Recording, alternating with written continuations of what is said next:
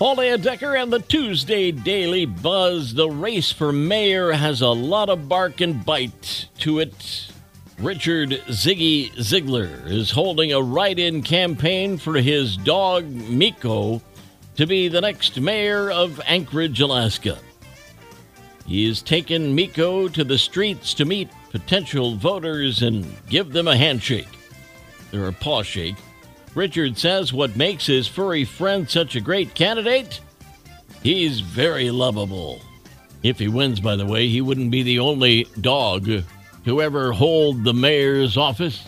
Small towns in Colorado, Minnesota, Colorado, and Kentucky have all had dog mayors. And before you think these people are all nuts, they're really not as controversial as you might think. The elections are usually used to raise money for animal shelters or for the towns.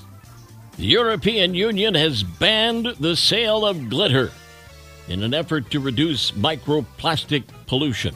The ban includes non biodegradable body glitter and makeup, which could affect stuff you order and ship from there. It's great news for environmentalists, but too bad there's no glitter to celebrate with. Hey, we could get a tax break next year, fingers crossed. The IRS is releasing its tax brackets for next year in the coming days or weeks. If we're lucky, we might get a break based on the annual inflation adjustment. With inflation easing a bit this year compared to last, tax brackets are expected to rise about 5.4%. We'll turn the page in 60 seconds. The Daily Buzz.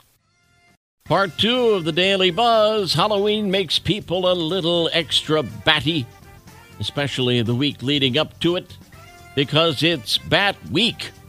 A time for people who aren't creeped out or terrified by bats to celebrate the flying mammals and get to learn more about them. To coincide with Bat Week, a study was conducted to figure out the states that are best for bat lovers, assuming there are some based on things like each state's number of bat species, viewing sites, bat rescues, and wind turbines. The battiest state in the country is Texas, which ranks number one in the number of bat species and viewing sites. After Texas, California, Ohio, Arizona, and Indiana. They round out the top bat loving states. For those of you who would rather avoid them, we guess you probably should go to either Hawaii or Alaska.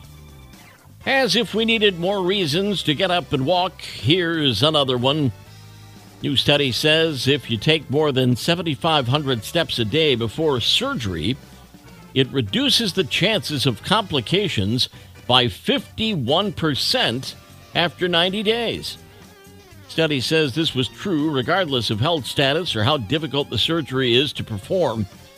Research looked at the Fitbit data of 475 people, just under 13% of whom had some kind of complication within 90 days of surgery. Data has been presented to the American College of Surgeons. Finally, out of New Jersey, where all was quiet at the house until something came crashing through the roof.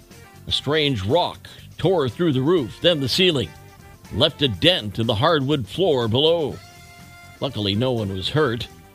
It's believed the metallic rock likely fell from space, and it's been turned over to scientists who are studying it. It could have fallen to Earth during a recent meteor shower. Most rocks of that size burn up and disintegrate before reaching Earth, so they're surprised it made it all the way to the ground. Boy, the homeowners better buy a lottery ticket.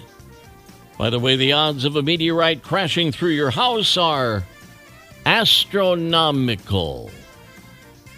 The Daily Buzz.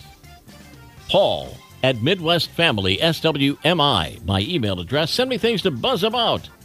Yesterday's history, tomorrow a mystery, today a gift. That's why it's called the present. I'm Paul Layendecker. We'll buzz again tomorrow.